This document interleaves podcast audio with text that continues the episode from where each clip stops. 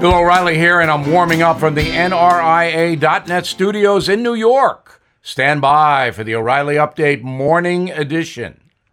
On this Thursday, the Pope said the other day that people should take some time away from the cell phone, the device, the machine. But many of us are addicted to the phone. This is not a good condition, as Pope Francis well knows. Why?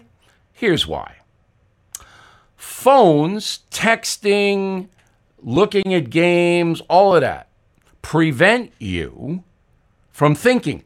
You just react to what you are seeing on the device. You are not contemplating life. You are not enjoying nature. You have this thing in your phone, your head is down. Devices can make you callous. We all know the hatred quotient on the internet, the awful things that are anonymously put on the devices, you can get numb to that.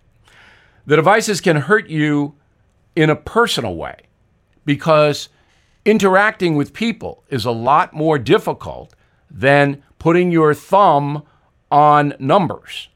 And people lose the skill of actually talking to each other.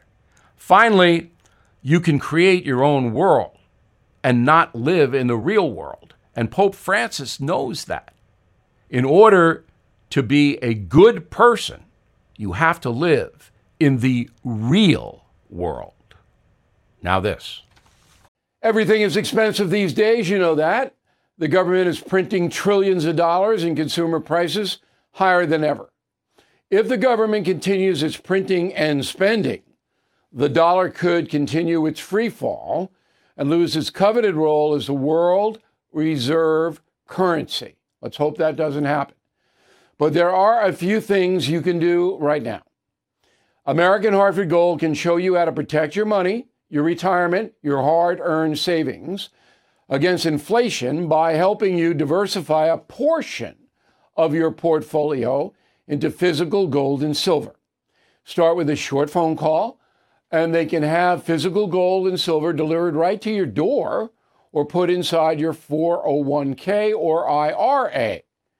So please call or text them right now.